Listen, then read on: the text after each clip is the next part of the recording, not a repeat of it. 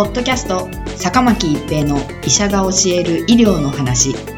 この番組は大学病院の内科医であり医学博士である坂巻が疾患や予防医療といった医療に関してお話しする番組です。それでは今回の番組をお楽しみください。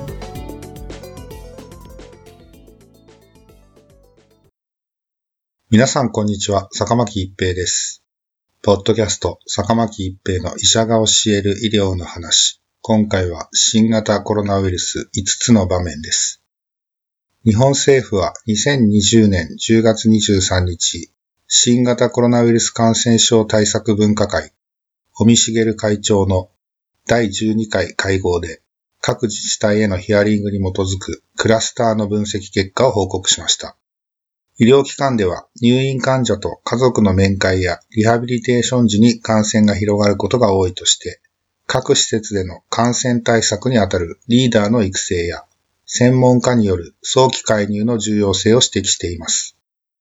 分科会はクラスターが起きやすい5つの場面を取りまとめ、これまでの3密などに加えて、職場での休憩時間など場面の切り替わりで気の緩みが生じやすいとして注意を呼びかけました。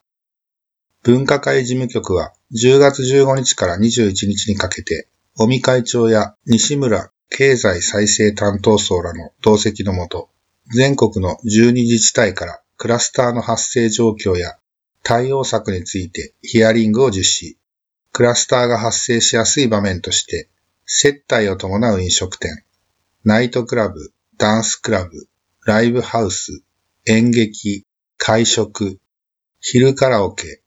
学生の懇親会、高齢者等の福祉施設、在宅サービス、医療機関など14パターンを例示しました。このうち医療機関については、面会に来た家族により感染した入院患者から、他の患者や職員に感染を広げるケースや、患者へのリハビリテーションの提供によって、感染した職員が他施設の利用者に広げるケースをイメージとして例示し、クラスター発生の要因として以下の4点を挙げています。感染した職員が休憩時に他の職員と同じ部屋で食事。消化器症状を有する患者が利用した外来のトイレで接触感染。リハビリテーションを行う職員が利用者1人ごとに手袋を変えない。リハビリテーションでは接触度合いが高く密な環境となる。こうした事例から得られる知見や教訓としては、各施設におけるガイドラインの徹底、感染対策のリーダー育成、初発例の発生時からの専門家による介入が重要だと指摘しています。高齢者施設や在宅サービスについては、入浴解除の際に利用者が補聴器を外すために耳元で大きな声を出す必要があることや、認知症の患者が自ら症状を訴えることが困難であることを要因として挙げ、職員の研修や利用者の体調チェックを徹底するよう求めました。分科会ではこうした分析も踏まえ、9月25日に示した7つの場面を整理し直し、5つの場面を提示しました。1、飲食を伴う懇親会等。2、大人数や長時間に及ぶ飲食。3、マスクなしでの会話。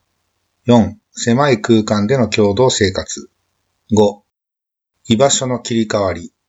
で、クラスターが発生しやすいとして、政府へ啓発を求めています。特に5、居場所の切り替わりについては、具体的に仕事での休憩時間に入った時など、居場所が切り替わると気の緩みや環境の変化により感染リスクが高まることがある。休憩室、喫煙所、更衣室での感染が疑われる事例が確認されているとしています。分科会ではこのほか、年末年始に向けて初詣などで人が密集しないために、休暇時期を分散させるよう政府へ提言。西村経済再生担当層は記者会見で、2021年1月3日が日曜なので、3日間に初詣が集中し、密な状態となることも考えられる。1月11日まで休むこともあり得ると思う。分散して休みを取ることが大事だ、と訴えました。国家公務員についても率先して取り組めるよう、各担当閣僚へ協力を要請する考えです。尾身会長は年末年始に5つの場面が起こりやすいことにも触れ、年末年始のイベントをやめろとは一言も言っていない。お酒を飲んではダメだというのではなくて、5つの場面を理解することが、社会経済をもっと活発化させる条件になると強調しました。